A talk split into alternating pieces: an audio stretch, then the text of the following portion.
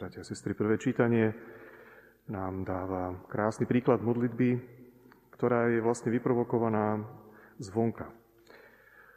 Nátan dáva takový, Dávidovi taký profesionálny prísľub, áno, môžeš urobiť všetko, čo si si zaumienil, postaviť pánovi dom. Ale potom prichádza, potom do toho vstupuje Boh sám, keď e, dáva proroctvo Dávidovi, ktoré sa týka požehnania pre neho a pre celý jeho rod a trón alebo kráľovstvo, ktoré má trvať väčšine. V tejto situácii je Dávid ten, ktorý sa ukazuje práve v tom, v tom úžase nad týmto darom, ktorý sa mu dostáva. Kto som, pane, ja? Čo, a čo, som, čo je môj dom, môj rod, že si ma priviedol až sem? Týmto úžasom sa začína každé putovanie a každé počúvanie Božím prísľubom. Boh vo svojich prísľuboch nám otvára cestu, otvára nám budúcnosť. A toto si Dávid uvedomuje, že to, čo je za ním, už samo o sebe je Božím darom. A to, čo je pred ním, je spojené s tým Božím požehnaním nie kvôli jeho zásluhe, ale že je to Boží dar slobodne a dobrovoľne daný. Dávid sa modlí, teda tá jeho modlitba je veľmi jednoduchá, veľmi prostá. Modlí sa, splň teda, pane, pretože tvoje slová sú pravdivé.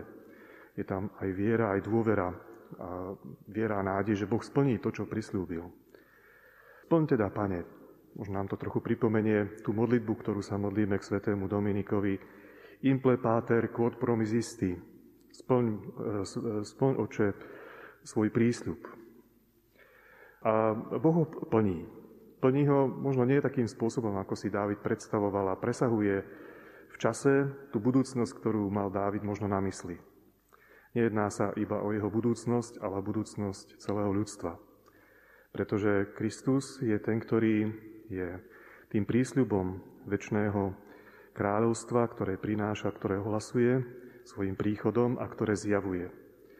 Na druhej strane, pretože zjavuje ho preto, pretože nič, čo je skryté, e, nie je také, aby sa nemalo vyjaviť. V knihe Deuteronómiu na konci 29. kapitoly zaznieva také zvláštne vyjadrenie. To, čo je skryté, alebo skryté veci, patria pánovi. To, čo je zjavené, patria nám a našim synom na veky. Ad olám. Kristus nám zjavuje E, Boha. Zjavuje nám tú Božiu lásku, tá, ktorá bola skrytá v starom zákone. Tú, ktorú mohli vidieť iba, cez, mohli vidieť iba tú vieru a nádej, tej boli vedení Izraeliti a celý vyvolený Boží ľud. Ale Kristus nám zjavuje túto Božiu lásku ako svetlo. Ja som svetlo sveta. Tým konečným podstavcom bude kríž. On je tam, sa práve zjavuje. V tom Markovom evanieliu v tejto 4. kapitole pán hovorí v podobenstvách, aby tí, ktorí mali, tí, ktorí počujú, aby nepočuli, tí, ktorí vidia, aby nevideli. Sú tí, ktorým sa počúvaním Krista otvára tento Boží dar, to zjavenie, ktorým sa zjavuje Božia láska. A na druhej strane sú tí, ktorí sú akoby vonku, ktorým sa naopak toto zjavenie zaťahuje a nevidia. Nemôžu vidieť Kristovi spasiteľa a Mesiáša.